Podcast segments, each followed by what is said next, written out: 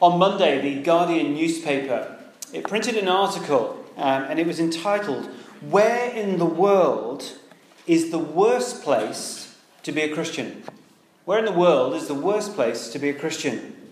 It's unusual that for the Guardian, because the Guardian is uh, pretty much a, a liberal broadsheet. It's usually very vocal against Christians and the Christian faith. But for once, it reported about Christians with a note of sympathy. And, and the article itself was pretty sickening. Uh, it, it, simply listed nation after nation, 25 nations in all. Nations where Christians are killed, where Christians are tortured and abused and beaten and restricted in what they can say and where they can meet. And the point is, this is today. This is happening around the world right now. Uh, and, and the sad fact is, things aren't getting any better. In fact, they're getting a lot worse. The BBC, strangled by so called political, political, political correctness, they dare not report this and have not done for a few years now. But atrocity after atrocity is occurring in our so called enlightened, modern, and sophisticated world. And we ignore it. Now we brush it under the carpet of that political correctness. And can I ask you, how does that make you feel? Uh, do you think that the media are right to so often ignore this kind of uh, genocidal mass persecution of Christians around the world? Does that not make you want to cry out in some way for, for some form of justice? Does that make you even say, I want to do something? Well, I think Psalm 110 provides more answers than we have time for to today. More comfort than I guess we can ever imagine, but also more justice. There is more righteous vengeance in this passage than I think we ever dare perceive in a very sanitized world that we live in. And that is why this passage, for some, today I think will be, yes, great joy, there will be great comfort to some of us, I'm sure. But at the same time, I think all of us, without exception, will find these words incredibly difficult to hear. Of all the biblical descriptions of judgments, this is probably the most condensed, but also the most dreadful. I don't know if you, if you were watching this on TV, you know when the presenter kind of goes, and we're about to go to an article now, and some of the images and some of the descriptions are pretty gruesome, and therefore, if you're feeling rather squeamish, why don't you just turn off or turn over for a few seconds, and we'll, we'll come back in, in a, a couple of minutes. It's that kind of passage. As you heard it read a moment ago, you'll have noticed the language is dreadful.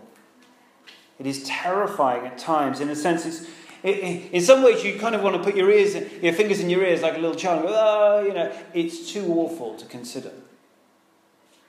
And yet, and hear this, please, this chapter is the most quoted passage from the Old Testament in the New.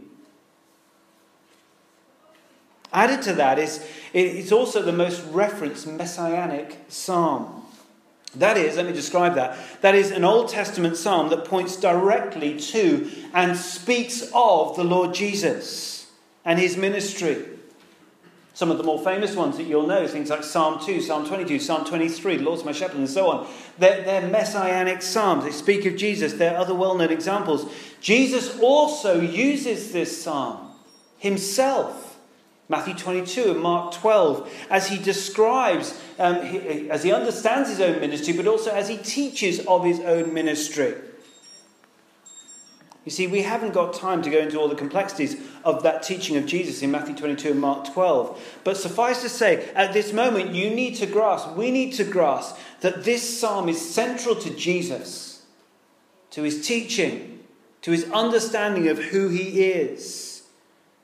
And therefore, this psalm should be critical to us, despite its dreadful words. To our ministry, to our faith, to our understanding of who Jesus is and what he has come to do, and also what he will do. This psalm is critical to our understanding all of that. Now, if you sit here and you, you just want Jesus as a simple Saviour, friend, the one who offers life eternal, but you want to kind of leave it in that sanitized way, not understanding why and how the scriptures have led us to hit that point, where and when the necessity of Jesus' ministry uh, was formulated. If you just want the ABCs of Jesus, well, let me tell you, when you leave this building, you will be more easily swayed, more easily drawn by more sophisticated and exciting alternatives when they come your way. Yes, Psalm 110 is uncomfortable. Let's just acknowledge that at the beginning.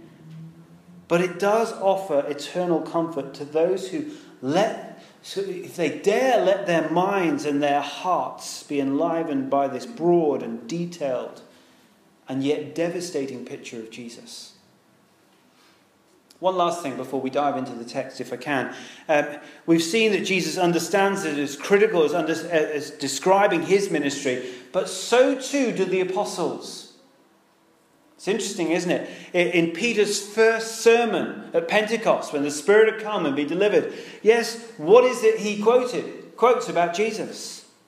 He's, Peter is declaring to a watching world, all nations have gathered, that Jesus, who he proclaims, who he's empowered by, who offers forgiveness for sin and eternal life in his name. The Lord that he proclaims is the Lord of Psalm 110, as he quotes from it. So David writes this psalm to describe essentially the terror of the Lord towards people who reject him. And we need to take seriously, and we will do now, going through in detail, the language that is used and understand the consequences, not only for ourselves, that's important, yes, but also the people out there our friends, our loved ones. We can bow to the rule of the Lord, the crushing King of judgment, or we can meet him as the eternal King priest who offers life and peace with God forever. In a sense, that's the alternatives provided here. And that's where we're heading, so let's have a look at the text if we can. Why don't you uh, get your heads down and have a look at, at Psalm 110? Let me give you kind of some structural markers, if I can, to begin with. You'll see um, the backbone of the psalm is in these two oracles they're described. Two oracles. Um, in the original, therefore, verse 1 reads like this. Let me read it to you. It says, The oracle of Yahweh to my Lord. It is a direct message from God. There's an oracle. Yahweh is the covenant name of God, and it is used here. It, it appears in our translations. You see Lord in capitals. That is Yahweh. Okay? So, uh, verse 1 reads in our translations, the Lord, in capitals, Yahweh, says to my Lord. So the oracle there is introduced and it's about to be said. The oracle itself follows. Look at what it says. It's inverted commas helpfully in our translation. Sit at my right hand until I make an enemy, make your enemies a footstool for your feet. Now, if you just flip down to verse 4, then, here's the second oracle or message from God. It's helpful, as I said, in our translations, it comes in inverted commas, so you can see them there. That's not in the original, by the way, but they're there helpfully for us. Again, it's introduced. The Lord has sworn and has not changed, well, will not change his mind. Let me just say a word about that because that's really interesting, isn't it?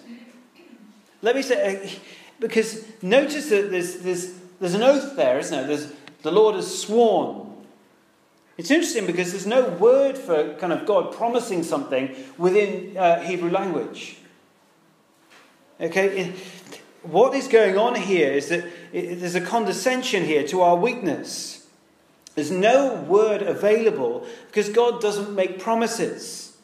Because His word is, by virtue of who He is, a promise. God's word is always true. God's word is always sure. God's word is always trustworthy. So he's condescending here to, to our weakness because we need convincing. So he swears by nothing else but by himself, because that's all he can swear by, that he will not change his mind. The oracle is introduced, then it's declared. Look at the, the, the declaration of it in verse 4 You are a priest forever. Now, we'll come on to what that means in a moment, but structurally, you see what's going on. Two oracles introduced first, and then there's kind of detailed explanation that comes after those oracles. That's what's going on. But interestingly, one last structural thing, if we can. In Psalm 110, we must not ignore this, what's called the superscription. Look at just before verse 1, you'll see uh, of David, a psalm, kind of verse naught in a sense. Now, we mustn't do that, we mustn't ignore this with any psalm, but in Psalm 110, if you like, it, you cannot ignore it because it's so helpful in the translation and the understanding of what's going on. It's of David, as the superscription reads. Now, that is crucial simply because of verse 1. Let me show you why. For if it is David writing this psalm, the question is who is he writing about? Have a look at verse 1. Who is David writing about? You see, the startling fact here is that David speaks of a king as his Lord. Of course, when we turn to the Gospels, we see the logic. it's Jesus to whom David is referring. Jesus uses Psalm 110, as I mentioned, Matthew 22 and Mark 12. And we see there that Jesus isn't denying that he's David's son. He understands that he's in that kind of Davidic dynastic line of David. And uh, we can read about that in Matthew 1 in the genealogy there. But he is David's son legally in that sense. But Jesus is more than a son. He's a Lord. That is, he's king. And David is the writer of this psalm, this song. Yes, inspired by the Spirit of God. He's anticipating a greater David. A, a Davidic king, yes, but one who will rule ultimately. Hence the scepter in verse 2 that is handed by Yahweh.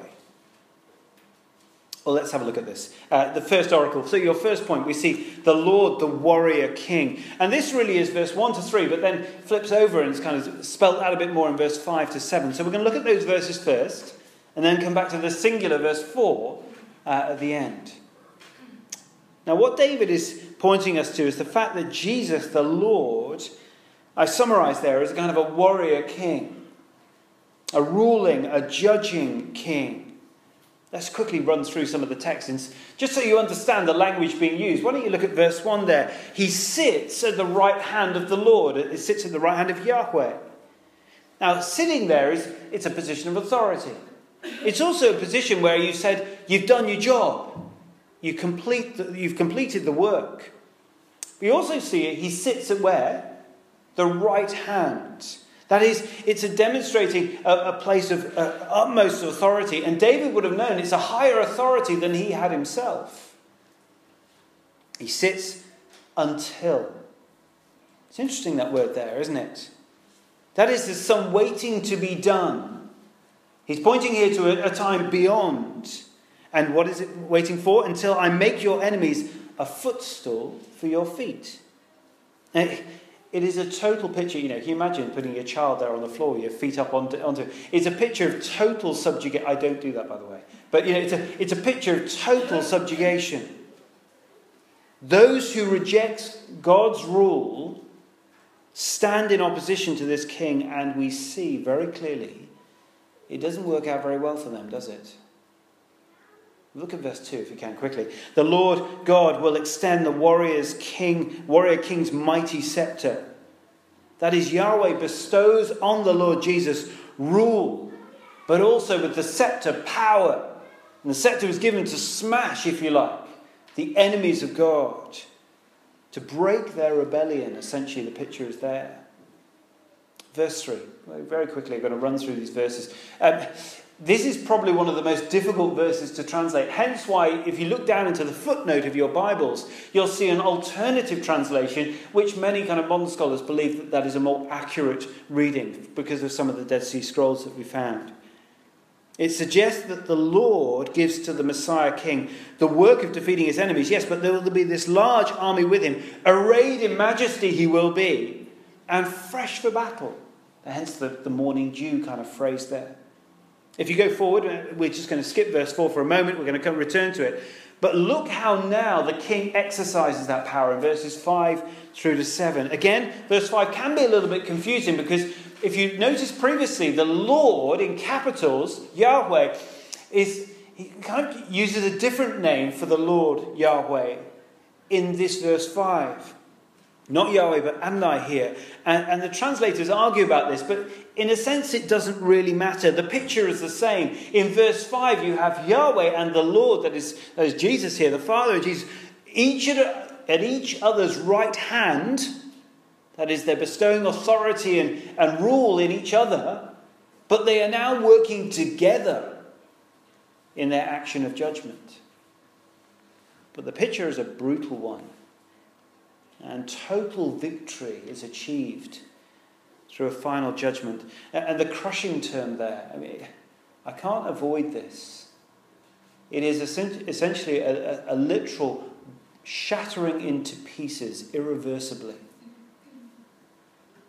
And verse 6 adds to the destruction. It is a horrifying picture, literally a heaping up of corpses. See, the, the psalm functions in this way. It's like, you know, with children, building blocks, just being kind of built up into a, in a mosaic kind of picture, adding facets to show that this king is who he is. Verse 7 completes the picture as the warrior renews his strength by the streams, uh, in a sense, to, to complete his objective, to keep going that is, the Lord that is being revealed to David will not stop until the job is done. The job of crushing judgment. And so that is the, that is the text. Yeah, I've kind of picked out a few bits so you understand it bit. That is the text, and what an awful picture it is. A bloodthirsty battle. And there's only one victor, isn't there? David is describing the Lord Jesus here in language that, if we're honest, we find so difficult, don't we, to comprehend and to understand.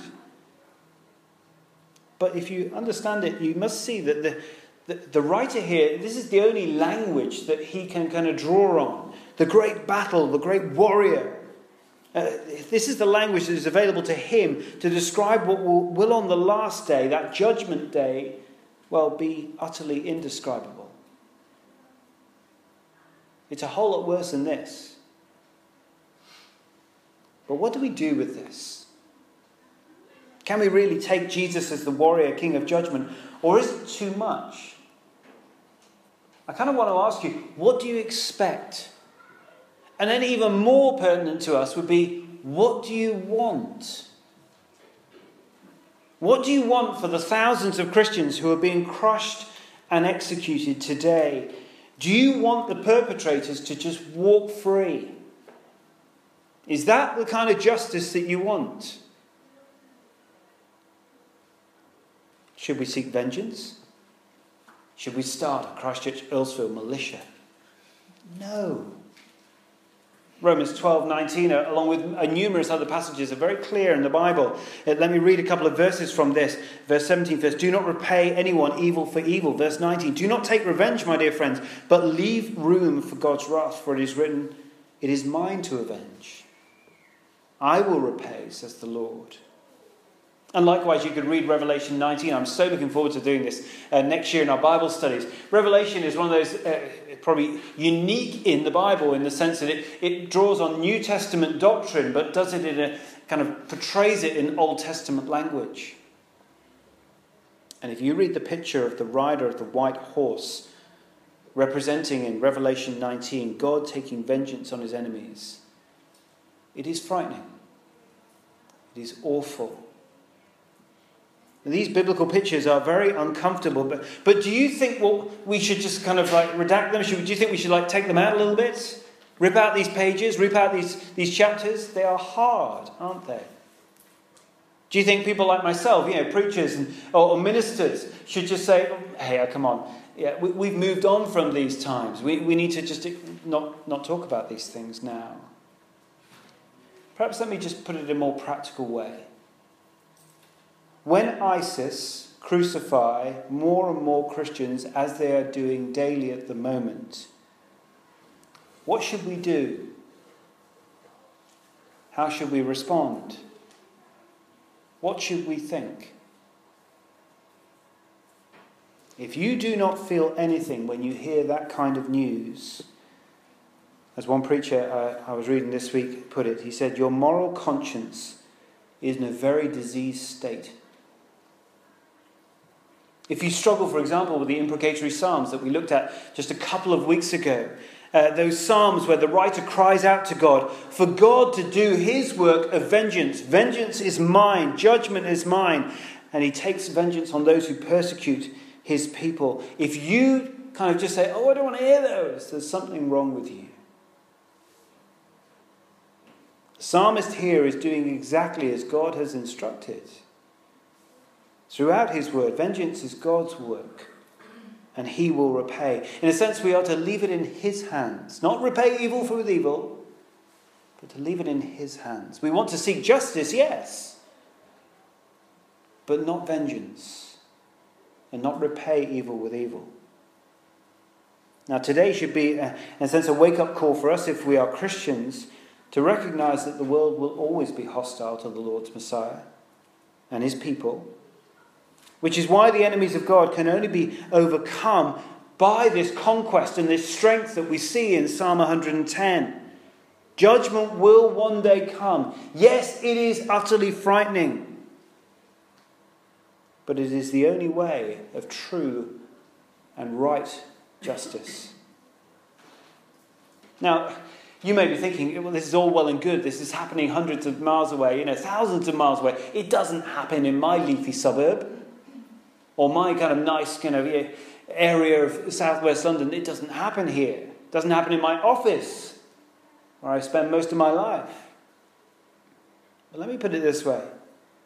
If you dare to claim Jesus as your Lord and Savior, you know hostility comes, don't you?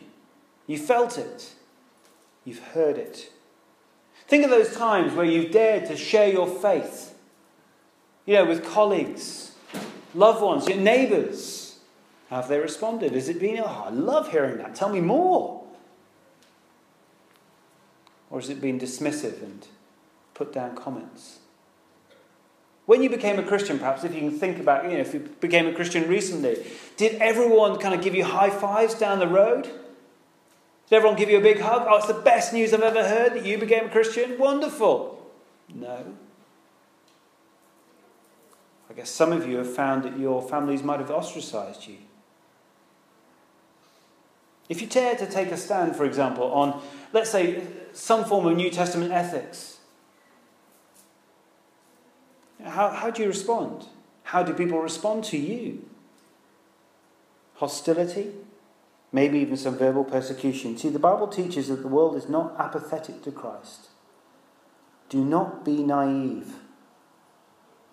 The world is antagonistic to Christ and his followers. So, what will God do? Will God do nothing for those in prison who have been mocked and beaten today? No, the Lord is the warrior king who will one day judge. Vengeance will be his. I guess the reason we do so little at times, speak so infrequently, is because we fear people and we think people will get away with it as well that they can carry on mocking us. They can carry on just undermining who we love and trust with our lives. They won't. They won't get away with it. Because God will have his vengeance. Yes, this is really horrifying language, isn't it? But if God will not take vengeance, the enemies of the gospel will win. The persecutors will walk away scot free. Those who mock and ridicule you will never get what they deserve. Those who deride and undermine biblical ethics within politics around the world, they will have the last laugh. Do you want that? Of course not. Slightly reluctantly, and I say that very carefully, we want this. We want Psalm 110.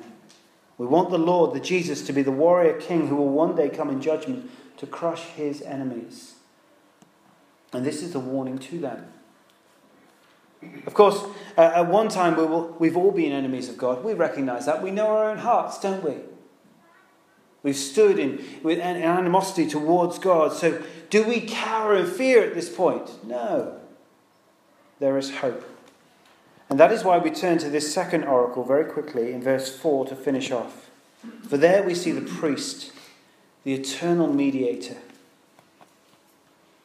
We looked at the oracle's introduction, haven't we? The Lord sworn, has sworn, but what is the oracle? What is the hope in the midst of all this judgment and this crushing of the warrior king? Look at it, it's extraordinary. You are a priest forever in the order of a strange name, Melchizedek. Do you see what mercy and kindness is on offer? Well, let me show you if I can very quickly. See, the king of verse 1, who has all power to drive out people from God's presence, is also the eternal priest with all power to admit repentant sinners into God's presence. As the mediating priest. Enemies of God can be assured that whoever turns and trusts to this king priest, here we see in verse 4, will know relief from that crushing judgment of which the rest of the psalm speaks of. Look at verse 4. It is essentially the promise of the gospel, the good news of Jesus in the midst of a world under judgment. See, Psalm 110 can only be understood with the both comings of this King, of the Lord. He will crush the enemies on the final judgment day. But in his first coming, as he stretches out his arms on the cross, he becomes the eternal mediator between us and God, opening up the way for us to spend eternity with God in his love. Now, I wish I had time to spend on the order of Melchizedek. I actually did listen to a, a lecture on Friday for an hour and a half on a drive when I was going to get my son from camp. And uh, an hour and a half of Don Carson on the order of Melchizedek. It was joyous.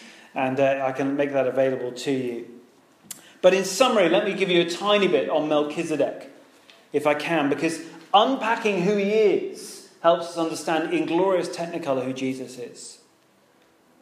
In summary, if you think about the, the, the, priests of the Old Testament, they were always in the Aaronic, the Aaronic line, line of Aaron, um, they, they were always separate to the kingly line, weren't they? So the priest was never the king, and vice versa. But here in Psalm 110, the king, verse 1, is also the priest. The Lord is the priest as well, the eternal priest in the line of Melchizedek. Melchizedek only appears in the Old Testament twice, though. Uh, it's an extraordinary story. Once in Genesis 14, we get three verses about him. And here in Psalm 110, just a note aside, his name actually means King of Righteousness. We find that out uh, in, Psalm, in Hebrews 7, which speaks about it a lot more. But in those three verses of Genesis 14, these are the things that we learn about Melchizedek, and they speak very much about what we need to know about Jesus. Melchizedek is a king of a town called Salem. Salem means king of peace.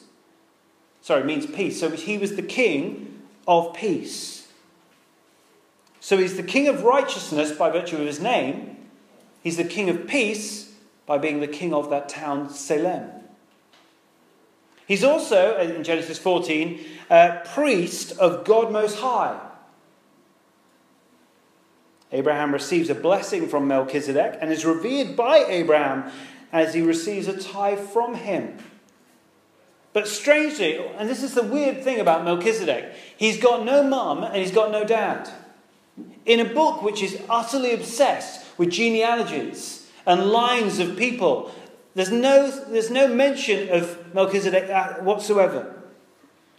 In Genesis 5, with all the long genealogies, the table of nations in Genesis 10, no mention of whatsoever. So, therefore, what we know of Melchizedek really comes more when we get to Hebrews 7, which sort of spells out what it means as it points to Jesus. But as David writes this psalm, in interestingly, Jerusalem, which is probably where Melchizedek was previously king, he understands that uh, as he read the law every day, and he would have read this passage in Genesis 14, what Melchizedek was, David could never be. Yes, he was a king, but he can never be the priest. He can never be the priest king. But David sees in God's word and understands something of the promises that we saw in our Bible overview in 2 Samuel 7 that there would be an eternal Davidic king. Now, drawing all these things together, that the king must be someone who could be a priest king for eternity in the Davidic line, he writes now something utterly inspired by God in this psalm, Psalm 110. The Lord of verse 1, you see, is now verse 4, the priest forever. Not in the order of Levi, because all the Levitical priests died, but now in the order of Melchizedek. Now, David isn't saying, because in Genesis 14, that because Melchizedek has got no mum and no dad, and we can find no kind of like family line of him, that he was eternal. He's just saying, it appears that way. Melchizedek, therefore, as a kind of type or a model, um, uh, anticipates who Jesus is. He resembles him as he goes on and on. The point? You can either have a king who will one day in judgment destroy you as an enemy of God, or verse 4, you can have a king priest who grants you access to God as the eternal king. The point is, you can't come to me as the man preaching. You can't come to a church gathering and gain access to God. We can't help you. You need the great high priest in the order of Melchizedek. And his name is Jesus. See, the Lord Jesus, he rules in two ways, as depicted in Psalm 110. The psalm is fulfilled in these two comings of Jesus. In his second coming, in that final day, he, he will rule as he comes to destroy his enemies. Vengeance will be his. But in his first coming, in verse 4, depicted there, as it, which is an example of his rule, he rules the world today not through the sword, but through the gospel. He rules today by bringing people to himself through the proclamation of this good news that he is the king priest forever in the line of Melchizedek. And that is why verse 4 is in the first evangelistic psalm uh, sorry, evangelistic sermon in Acts 2. See, Jesus rules today not by the sword of judgment, but by the gospel of grace. Come to him, trust him. Psalm 110 here, amidst all the crushing, all the judgment, all the warrior like language, is really an offer to grace and forgiveness before you face that inevitable sort of judgment. A little quote to finish. He who does not bow to the authority of Jesus in his gracious offer as the priest king to mediate on your behalf before God will have to bow to the authority of the crushing king of judgment. The warning is there but the offer of grace through the priest king in the order of Melchizedek, Jesus Christ our Lord, is there in the gospel. Trust him. Let's pray.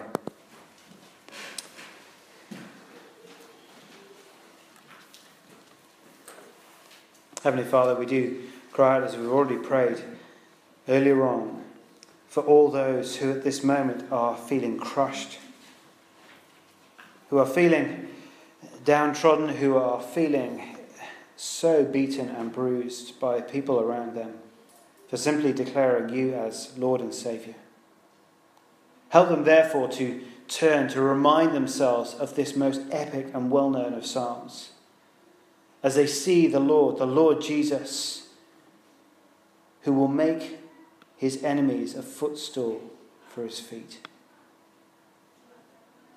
Lord, we, it's horrible to, to read, and yet our hope is in that final judgment. For then you will bring vengeance on all who deserve it, no more or no less than they deserve. And yet we see it as crushing. It is awful. And so please help us trust in that gospel, that good news that the priest is not only a crushing king of judgment, uh, sorry, the king is not only a king of judgment and crushing, but one who is the priest king, who offers us a way to know you. Help us trust the Lord Jesus, the great high priest. Amen.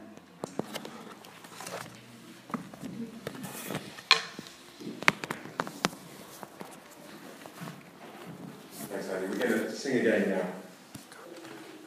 And after all, just know this is um, hugely appropriate song to sing. You just have a look.